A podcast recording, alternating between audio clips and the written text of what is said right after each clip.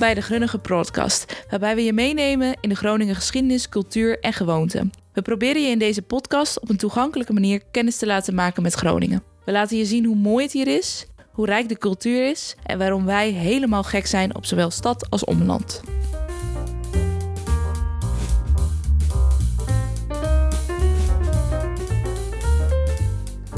Groningen is een supermooie provincie, vol prachtige plekken en bijzondere verhalen. We staan in deze podcast stil bij de taal, tradities en natuurlijk de geschiedenis van Groningen. Elke aflevering heeft een ander thema. Van bommenberen tot Groningen vrouwen en van klededracht tot eierballen.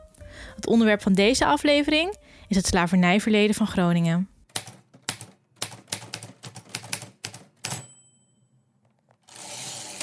Mijn naam is Iris van der Brand. Ik ben historicus en geschiedenisdocent. En mijn naam is Sanne Meijer. Ik ben historica en ondernemer. Um, en vandaag hebben we een speciale gast in de podcaststudio, namelijk Liewe Jongsma. Hoi. Uh, junior conservator bij het Groningen Museum. Welkom Liewe. Dankjewel. We komen zo bij jou terug. Uh, maar we beginnen eigenlijk elke week met de vraag: hoe Gronings was jouw week?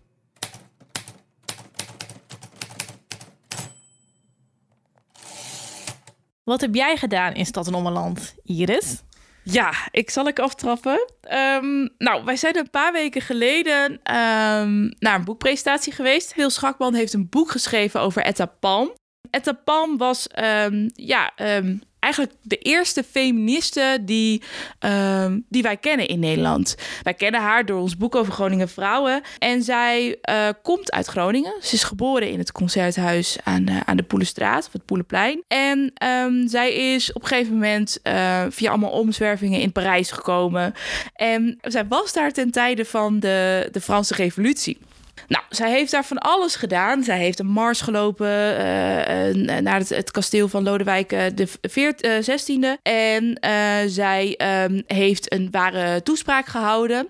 Niet zelf gehouden, ze heeft hem wel geschreven. Maar zijn vrouw mocht niet in het openbaar spreken. Dus zij liet hem dan voorlezen door een man. Oh, dat moet vast ook wel heel grappig geweest zijn. Dat een man, zeg maar, dan een feministisch pleidooi houdt. Ja, dat had ik wel bij geweest zijn. Maar ik vind het gewoon een bizar idee dat zij daar ook was tijdens de bestorming van de Bastille. En nou ja, ik ga uh, het maar niet te veel spoilen. Maar het is zeker een leven waar je, ja, waar je helemaal in wilt duiken. En dat heeft Wil Schakman gedaan. En wat ik heel fijn vind aan zijn boek, hij heeft meerdere boeken geschreven, onder andere over de proefkolonie, is dat hij best wel heftig historisch onderzoek doet. Heel goed historisch onderzoek, echt archiefonderzoek.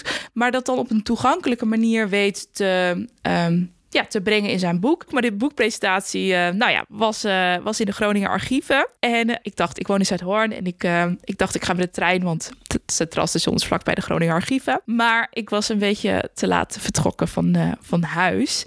En ehm, ik besloot het op een rennen te zetten. Alleen echt de trein kwam aan en waarschijnlijk stond er een stoep, stoep tegen omhoog. En ik viel helemaal op mijn mond. Helemaal op de grond. Oh en, man. Ja, nou ja, ik, de, ik deed me wel zeer, maar of ik had wel pijn. Maar ik dacht, nou ja, die trein komt en ik kan niet te laat komen. Dus ik moet die trein nemen. En um, dus ik sta gauw op en ik, ik spring in die trein. Ik kijk naar mijn jurk en ik zie gewoon een rode vlek ontstaan. Mijn hele knie uh, was helemaal uh, open en uh, een dikke wond. Ja, ik zag het. Ik ging, ik, ik ging met jou naar de boekpresentatie ja, en het zag er niet fijn uit. Ja, en jij kwam aan en ik zei van, oh my god, moet je kijken wat er is, ge, is gebeurd. nou ja, hoe was jouw week, Sanne? Mijn week was prima. Ben niet gevallen. Um, ik, uh, ik ben op zaterdagochtend uh, naar de Menkemaborg in, uh, in Uithuizen geweest. Mhm. Mm -hmm. um, en dan kom ik heel graag en ook best wel regelmatig. Maar dit keer ging ik specifiek heen voor een nieuwe tentoonstelling die ze daar hebben. Namelijk Ommelander, Elite en Slavernij. En dit is een tentoonstelling in de vaste collectie. Dus er zijn bepaalde objecten die normaal ook in de Menkemaborg staan. Die zijn uitgelicht met een aparte tekstje. Dus even de focus opgezet. Want dat zijn objecten die een link hebben met het slavernijverleden van Groningen. Of met ons koloniale verleden. En dat is veel. Echt okay. indrukwekkend veel. Gewoon bijna alles heeft wel een link met ons koloniaal verleden in zo'n prachtig mooi oud Bizar. rijk huis. Misschien de borg zelf ook wel. Ja, nou ja, veel oudbewoners van de Menkemaborg waren betrokken uh, bij de Groningse Kamer van de West-Indische Compagnie. En ze waren daar bijvoorbeeld bewindhebber of uh, bevelhebber, uh, investeerder bedoel ik. En een groot deel van wat er nu nog op de Menkemaborg te zien is, ehm, is door middel van zeehandel naar uit huizen gekomen. Ehm, maar ook, ja, weet je, goederen, porselein, uh, textiel, meubels, etenswaren. Dat heeft een hele grote kans dat dat gemaakt is door tot slaafgemaakten. Ergens, uh, nou ja, in, in, in, op een plantage in Suriname mm -hmm. of de voormalig Nederlandse Antillen. Um, en in die Menkema zijn ook uh, familiewapens en portretten van mensen uh, uitgelicht die uh, dus aandeel hadden in de WIC of in de plantages. Mm -hmm. En dus eigenlijk, dat waren dus eigenlijk Groningers die profiteerden van de slavernij. En nou, dat vond ik wel heel indrukwekkend.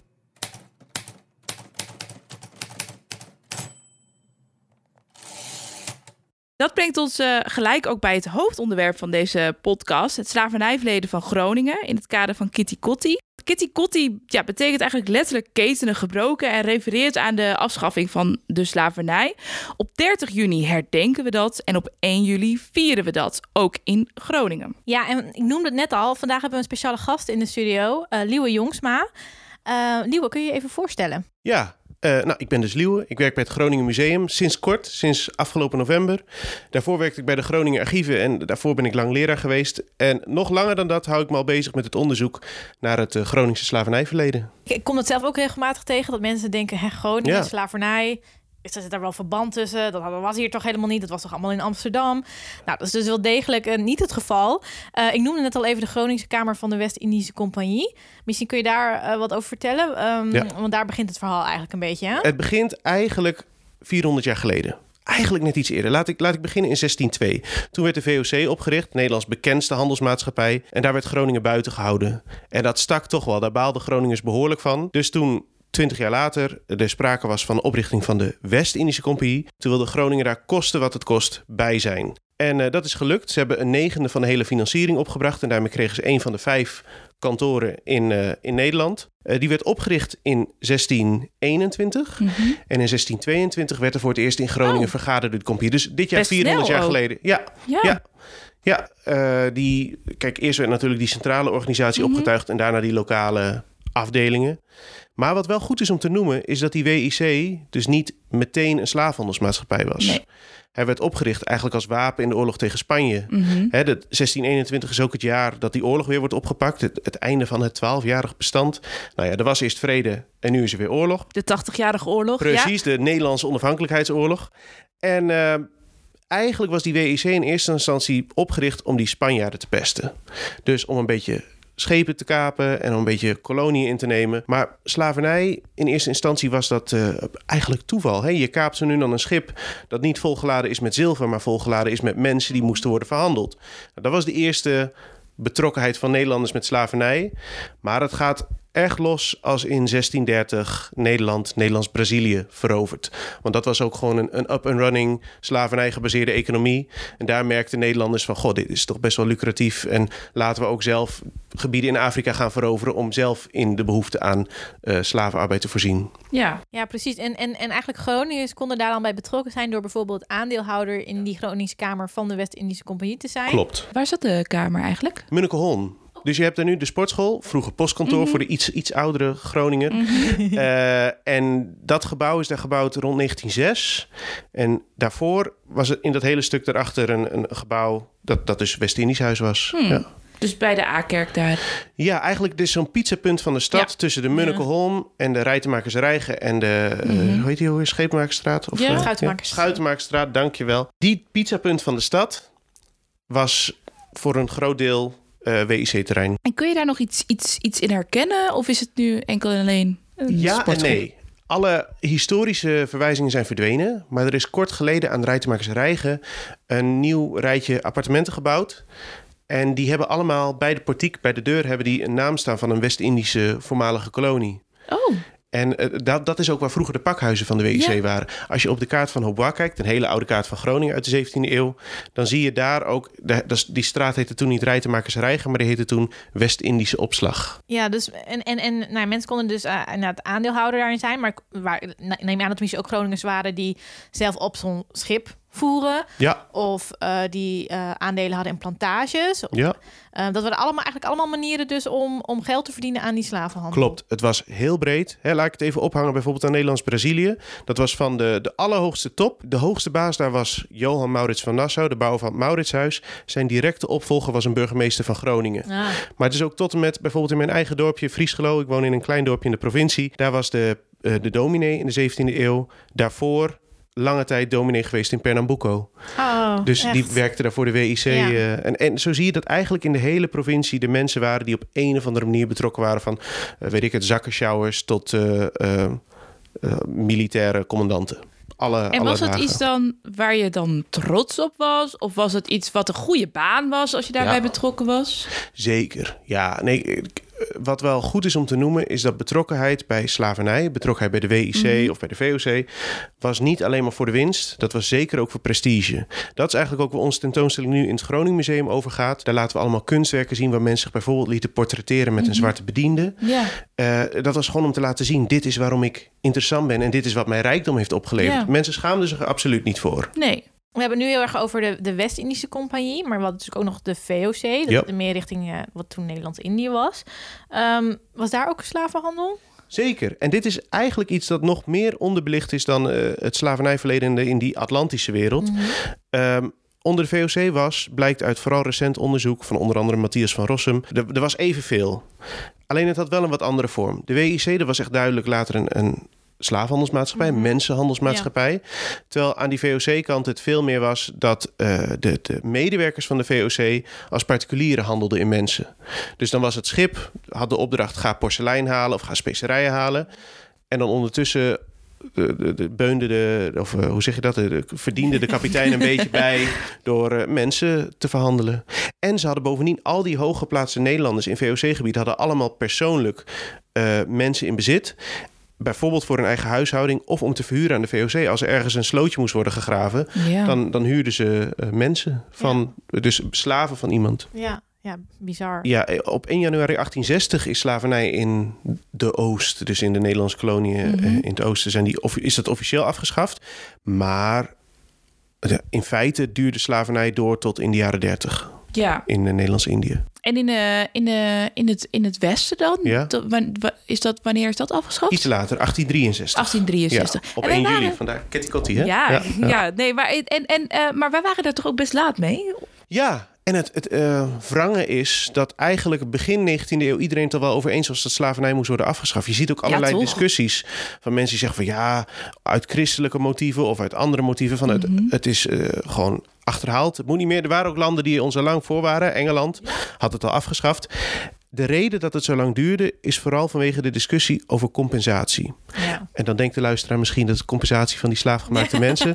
Nee, nee, nee, nee, nee, nee, nee, nee, nee. Dat is voor de eigenaren, want het was verlies van kapitaal en Ja. daar moest je voor worden gecompenseerd. Nou, en die discussie duurde zo lang nou ja, dat we dus zo laat pas hebben afgeschaft. Ja, volgens mij Ja, kreeg een, eh, een, eh, een, een, eigenaar, een slaveneigenaar, die kreeg dan 300 gulden per vrijgemaakte. Ja, Dacht ik, afhankelijk zoiets. van waar je zat. Bang van waar je Ja, zat. Ja, 100 op de ontzettend veel geld. En nog even. Ja. de, een, een, een vraag kregen ze daarna dan heel goed betaald, de, de tot Nee, slaafgemaakten? nee. Nou, neem bijvoorbeeld Suriname. Dat is wel een, een, eh, nog weer een wrang verhaal. Nou, het zit vol van natuurlijk heel vervelende verhalen, deze geschiedenis. Maar ehm, in Suriname werd slavernij afgeschaft. En daarbij werden eerst die slaafgemaakte mensen verplicht om nog tien jaar te blijven werken op die Mhm. plantage.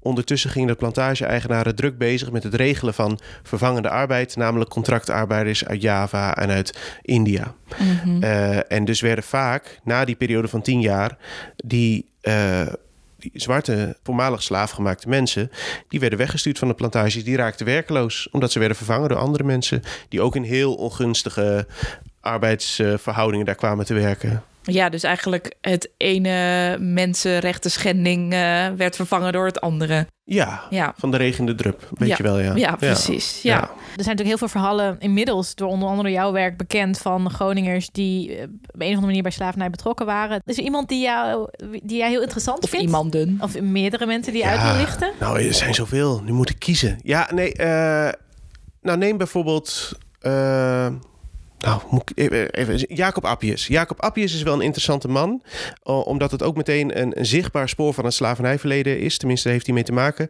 Jacob Appius kwam uit eh Sappemeer. Hij, hij kwam eigenlijk uit de stad Groningen, maar hij woonde later in Sappemeer. Rijke familie die daar eh, zo'n dikke villa had. Eh, hij was jurist en ging op een gegeven moment werken in Suriname. En hij had daar ook eh, slaafgemaakte mensen in bezit, zoals dat dan ging. Hij keerde later terug naar Sappemeer, naar Huizen Stadwijk. Er staat nog steeds een stadwijk daar in Sappemeer. En eh, daar ging hij wonen met een zwarte bediende. Jan Christian heette die man. En nu het interessante is dat Jacob Appius later is begraven in de Koepelkerk in Sappemeer. Ja. En hij heeft op zijn grafsteen gezet dat hij dus in Suriname een hoge functie had. Dat is Oh, iets waar ze, ja, dat zie je vaker dat mensen zetten een soort van cv op hun grafsteen. Hij was er trots op. En dat is een van de voorbeelden waar je dus direct tastbare aanwijzing hebt van het slavernijverleden. Je ziet het ook op een grafsteen, bijvoorbeeld in de kelder van het academiegebouw. Is nog zo iemand die was zo trots op zijn betrokkenheid bij de WIC. Dat moest op zijn grafsteen staan. Ja, bizar.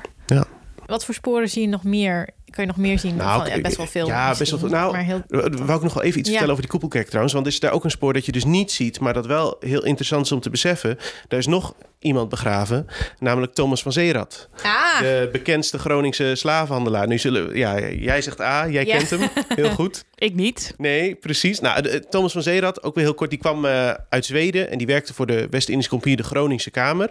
En daar zie je dat het ook een belangrijke netwerkfunctie had. Hij ging namelijk na zijn pensioen ging hij in Groningen wonen. En hij kocht eh, eh, twee huizen op den duur. Hij, kocht het Kalmershuis, dat is een heel groot huis waar vroeger de Open Universiteit zat, vlakbij het academiegebouw. Nou, een van de duurste huizen van de stad, dus het zegt ook wel iets over zijn rijkdom. En hij kocht Huizen Overwater, een villa in Hoge Zand.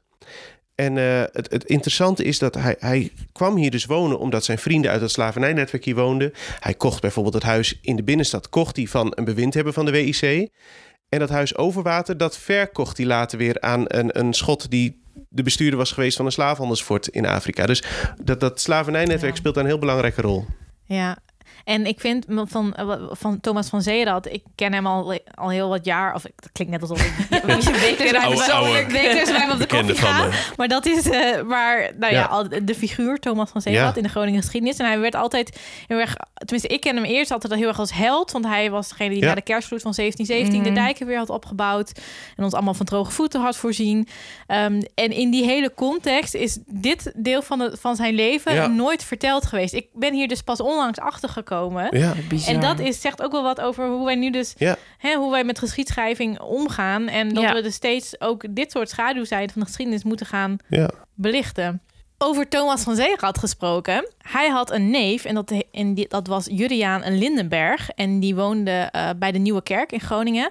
En eh, op een dag hoorde hij dat een goede vriend van hem eh, was overleden op zee. En die liet een klein jongetje na. En hij adopteerde dat jongetje. En dat jongetje, dat was Arie de Graaf. Eh, die werd, eh Arie de Graaf was rond 1730 geboren in Elmina aan de Goudkust. Dat is wat we vandaag de dag als Ghana eh, kennen.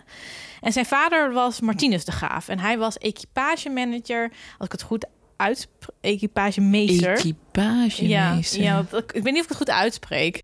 Dat betekende eigenlijk dat hij verantwoordelijk was voor het laden en lossen van de schepen in de haven. En dat hij ook verantwoordelijk was voor het eh, beheer van de gebouwen in Elmina. Ehm, en deze Martinez die deed in 1730 iets opvallends. Want wat deed hij nou? Hij kocht een tot slaaf gemaakte vrouw vrij. Ehm, en dat was niet zonder reden, want die vrouw die droeg zijn kind. Hij had die Oh. vrouw zwanger gemaakt. Ja, dat, en dat kind was dus Arie. Arie de Graaf. Eh, en als Martinus niet voor die vrijbrief had gezorgd... dan zou kleine Arie automatisch ook eh, tot slaaf gemaakt worden. Nou, zoals ik net al vertelde... toen Arie drie jaar was, eh, verdronk zijn vader... ehm, aan de kust van Elmina. Eh, en Arie werd toen bij zijn moeder weggehaald. Echt hartverscheurend. En geadopteerd door die kapitein Juriaan Lindenberg. Ehm, die dus een vriend en handelspartner van, eh, van zijn overleden vader was. En deze Juriaan was best wel een fanatieke slavenhandelaar. En dat deed hij soms ook illegaal. eh, waardoor hij ontslagen werd bij de West-Indische Compagnie. Dus Hoe dat- kan je illegaal... Wacht nou, even. hij, hij handelde niet namens de WIC. Mm, maar had een lucratieve business on the bij- side. Ja, precies, precies. Zo moet je er wel een beetje zien. Ehm, en uiteindelijk eh, is hij met Arie, kleine Arie, naar Groningen verhuisd. En Julian die eh, bereidde zijn adoptiezoon eigenlijk voor op een leven in West-Afrika. Dus wel weer om, om terug te gaan. Oh. Eh, en inderdaad, op zijn zeventiende vertrok Arie weer naar Elmina, waar hij net als zijn vader equipagemeester werd. en daarnaast ging Ari zelf ook handelen in tot slaafgemaakten. Ja, ehm, en in 1760 eh, werd door hem een vrijbrief verleend aan uh, de tot slaafgemaakte Efiba. En dat was om dezelfde reden weer dat hij Efiba bezwangerd had. En dat was Oh, ja. de moeder van zijn Oh, ja. zoon en dochter. En eigenlijk in die zin bewandelde hij dus een beetje hetzelfde levenspad als zijn vader. Ehm, en ook eh, kocht hij lucratieve aandelen in eh, Surinaamse plantages.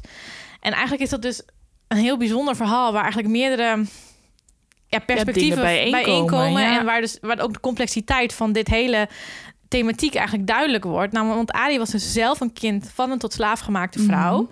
En hij had kinderen zelf bij een tot slaaf gemaakte vrouw. En toch was hij zelf ook handelaar in, in, in, in tot slaaf gemaakte. En een plantage-eigenaar. Maar op een gegeven moment wilde Arie terug naar Groningen. Eh, hij was inmiddels een welgesteld man. Eh, en hij zocht ook een huis in Groningen dat een beetje een grandeur uitstraalde. Eh, en uiteindelijk viel zijn oog op de Onstaborg. eh, een inmiddels verdwenen borg bij Wetzingen. Dat is niet ver van de stad. Ehm, en aan dat huis, aan dat landgoed, had ook een aantal rechten verbonden. eh, waaronder het recht om een predikant voor het dorp aan te wijzen. Om een schoolmeester te benoemen. Ehm, en dus betekende dat met het kopen van dat huis kocht hij ook macht. Ehm, en het maakte hem een, zwarte borgheer. En ik denk eigenlijk de eerste en enige zwarte borgheer die, eh, die Groningen ooit heeft gekend. En eh, ja, het is wel echt een heel bijzonder figuur in de, in de Groninger geschiedenis. Ja, en waar ik het ook nog met jullie over wil hebben, is eigenlijk mensen uit het verleden op een voetstuk zetten. Nou woon ik zelf aan de Pape Broersemastraat in Zuidhorn. En ehm, daar woon ik inmiddels drie jaar. En ehm, ik, eh, het is zeg maar, Zuidhoorn heeft drie borgen gehad, waaronder de Hankemaborg. En dan heb je de Hankemaborg, die kun je nog steeds zien. Eh zit aan de Hankemalaan. En dan heb je daar zo'n wijkje met allemaal jonkers. Ehm, nou heb ik niet naar alle jonkers onderzoek gedaan, maar ik dacht wel even, even googlen wie die Broersema dan was. Eh, en ehm, ik kwam er dus achter, nou ja, ik googelde en dan het eerste komt dus dat Mapping Slavery naar Ja. boven met Pape Boersema en zijn aandeel in, eh, in, eh, in, in zijn betrokkenheid in de WC. Ehm, hij was een, een, een jonker aan de Hankemaborg eh in, in, in de Zuidhoorn. En hij zat namens de ommelanden in de Staten-Generaal. Dus je kan het een beetje zien als een soort van Groninger vertegenwoordiger in een soort ja, nationaal politiek bestel. Dus een soort Tweede Kamer. Ehm, en in 1637 investeerde hij 5000 gulden in de WC, Kamerstad in Landen. Wat nu zou je dat ongeveer moeten zien als een halve ton in euro's. En nou ja, zoals jij net al zegt, het was een manier om, te, om, om, om, om, ja, om mee te pronken, maar ook om ehm, een goede investering, eh, wat geld eh, al gauw eh, meer waard maakte. Ehm, en ehm, dat geld wat hij er dan mee verdient, heeft hij dan wel weer gestopt in bepaalde liefdadigheidsinitiatieven, zoals het Armhuis in Groningen. Maar ik vroeg me af, ja, wat vinden jullie daar eigenlijk van dat deze man een, een, een, een, ja, een straatnaam heeft? Kijk, ik zelf zou. Ik, eh, ehm, ik weet niet zo goed wat ik ervan vind. eh, ook omdat het een heel lastig is. Maar ik zelf zou bijvoorbeeld. En ik hoop dat de gemeente Westerkwartier meeluistert. eh, maar ik, ik zou het wel fijn vinden als er in ieder geval een bordje onder staat. Ja. Al dan niet omdat, eh, kijk, we weten deze verhalen gewoon niet. En wat je zegt, er wordt vaak eh, het goede verhaal wordt verteld. Eh, maar een straatnaam is toch ook best wel een soort eer of Ja. zo. Ja, ja. precies. Ik moet zeggen dat ik daar ook altijd wel gemengde gevoelens over heb. Hè, Mhm. eh, Als eh, iemand die wel eens stadswandelingen geeft, vind ik het altijd heel fijn dat ik ergens naar kan wijzen. Dat ik zeg, kan zeggen, dit, deze man op dit bordje of de- Ja. deze man op dit standbeeld, die heeft dit en dat gedaan. ja. Aan de andere kant, inderdaad, standbeelden en straatnamen, dat zijn gewoon manieren van oudsher die we gebruiken om mensen een eer te bewijzen. precies. Ja. En eh, daar moet je wel iets, iets mee verzinnen. En een bordje erbij, dat helpt natuurlijk wel. Maar ja, je kijkt ook altijd op naar zo'n straatnaambordje. Maar ja, Ja. Ja. En moet ik je denk er over mijn buren hebben echt geen idee, zeg maar. Ik weet niet of hij, zij dezelfde Google-actie hebben gedaan dan ik. ik denk het niet. Nee, ik Nee. loop het wel te promoten door de straat natuurlijk. Dan kijk die man. Dat was een ja, ja, ja, maar het is. eh, ik, ja. Ja. maar wat vind je dan dat het weg, weg moet eigenlijk? Of dat er iets anders moet? Nee, ja, nee. Eh, heel egoïstische motieven vind ik dat het niet weg moet. Want dan heb ik Mhm. niks meer om te laten zien. Maar ik snap ook wel dat het steekt dat wij nog steeds dat soort middelen om een, een eer te bewijzen, dat we dat gewoon in stand laten. Mhm. Ehm, je kunt ook wel, kijk, met standbeelden is dat misschien makkelijker. Je kunt een, een standbeeld kun je op een andere manier eh, eh, op, op ik, ik, een eh, kennis van mij die had een heel mooi plan voor een standbeeld. Die zei: Wat als je dat nou gewoon in de grond laat zakken? En je doet er een glasplaat overheen. Oh, Dan kijk je ineens neer op dat standbeeld. Dan is het er nog wel, dan kun je het Ja. erover hebben. Maar dan is het in ieder geval niet meer dat eh, eerbewijs dat het altijd was. Nee. Je kijkt niet meer op naar zo iemand. Misschien dat je een vergelijkbare oplossing ook al voor een straatnaambordje kunt Ja. verzinnen. wat gaaf. Ja, want en dit is misschien een hele rare vraag, maar nog even over, over Pabe Broersma. Mhm. Ehm, kijk, hij is denk ik niet weg geweest uit, Nee, uit, uit Groningen. tenminste niet dat ik en weet. hij, hij investeerde in de WIC. Mhm. In hoeverre was hij er zich dan van bewust dat hij investeerde in het, in het handelen van mensen? Daar was hij zich eh terdege van bewust. Ja, z- zeker. Ehm, het was gewoon wel bekend wat de WIC deed. Er waren namelijk niet, het was niet alleen maar dat Groningen investeerde erin, Mhm. maar er waren ook allerlei mensen die die kant op gingen. En de, allerlei mensen die er direct getuigen van waren. Je ziet ook bijvoorbeeld, er is op een gegeven moment een man, Willem Fokkens, die werd gouverneur van Ambon, ook een Groninger. En die schrijft allemaal brieven terug aan, aan zijn vrienden hier, de Groningen elite, burgemeesters en dat soort mensen. En daarin schrijft hij gewoon over dat hij voor zijn verjaardag eh, een man cadeau krijgt. Of eh, hoeveel, hoeveel slaafgemaakte mensen hij nu wel weer niet in Ja, bezit heeft. ja. En, weet je, Oh. het was gewoon wel bekend. Mensen wisten hiervan.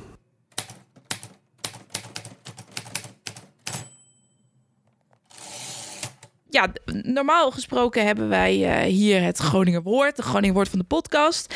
Ehm, ik, wij, moet ik zeggen, vonden dat deze keer best wel lastig. We zagen dat de vorige keer ook al, soms is het gewoon niet al te positief. Ehm, maar met een beetje onderzoek eh leverde vooral veel hele racistische woorden op eh, in ons prachtige dialect. Uitspraken en ook gezegdes. En we voelden er ons een beetje ongemakkelijk bij om die in deze podcast te herhalen. Dus we slaan deze keer deze rubriek over.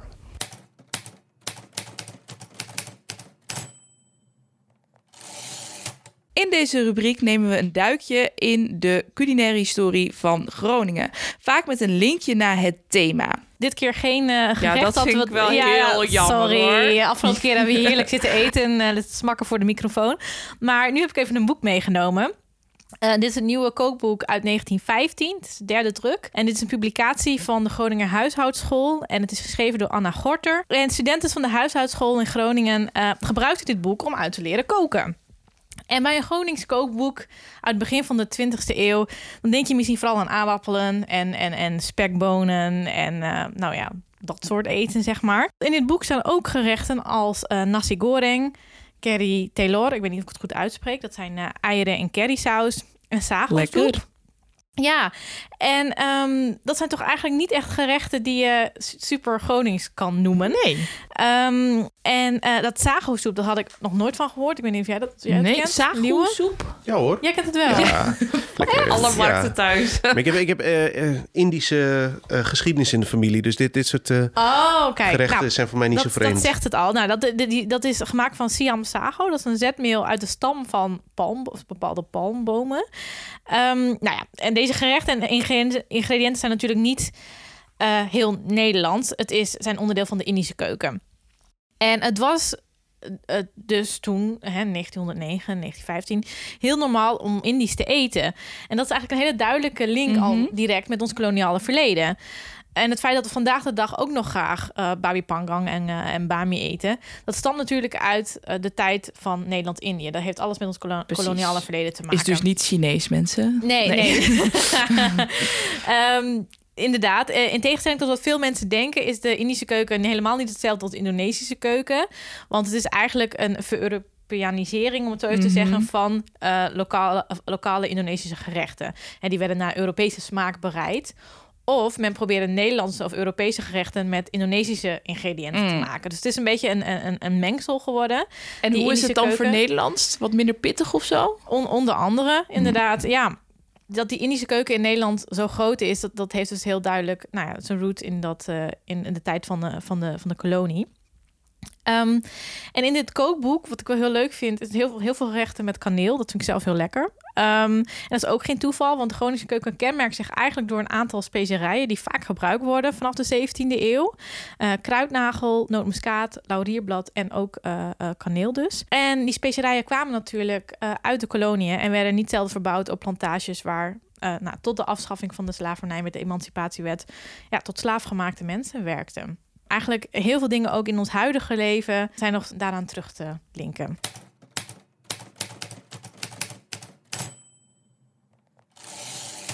Ja, en als afsluiting uh, willen we je iedere podcast een tip meegeven over iets Gronings wat je kunt doen, lezen, luisteren, eten, bezoeken, etc. Laten we bij onze gast uh, beginnen. Liewe, wat is jouw tip? Ja, ik wil wel wat uh, muzikaal Gronings erfgoed onder de aandacht brengen. Dat is namelijk de huilende rappers. ik denk, dat moet je, nee, dat moet je luisteren. Ik denk niet dat je de, de Groningse psyche echt kan doorgronden zonder dit te hebben geluisterd. Echt, joh? Nooit van gehoord. Hoort bij je opvoeding. Okay. Ga dat luisteren. De huilende rappers. En, en mijn tip is even aan aanhakend bij het thema, is om vrijdag 1 juli in Groningen Kitty Kotti te gaan vieren. Uh, de binnenstad van Groningen verandert die dag in één groot festivalterrein met op allerlei locaties toffe programma's vol muziek en, en talkshows en spoken word en poëzie en dans en, en kunst en, en eten ook. Um, en uh, ook zijn de tentoonstellingen uh, rondom het slavernijverleden van Groningen in het Gerrit Grafisch Museum, de A-kerk, het Groningen Museum, Museum aan de A en het Universiteitsmuseum die dag allemaal gratis te bekijken. En het belooft gewoon echt een hele toffe dag te worden. Uh, en het volledige programma en het blokkenschema vind je op www.bitterzoeterfgoed.nl. Onze volgende aflevering gaat over Bommen Berend. Um, het rampjaar 1672 is dit jaar uh, eh, 350 jaar geleden en Bommen Berend is daar onderdeel van. En um, ja, om dat ook te vieren, uh, we gaan van de ene viering naar de andere, um, ja, zijn er allerlei activiteiten. Um, en dat is altijd onder, onder de organisatie van Volksvermaken Groningen. Nou, en op hun website staat echt van een wandeling tot een pubquiz tot aan, um, nou ja, wat bommenberend precies is en wie of wat daarmee te maken heeft, dat gaan we je de volgende keer vertellen. Mooi. Mooi. Mooi.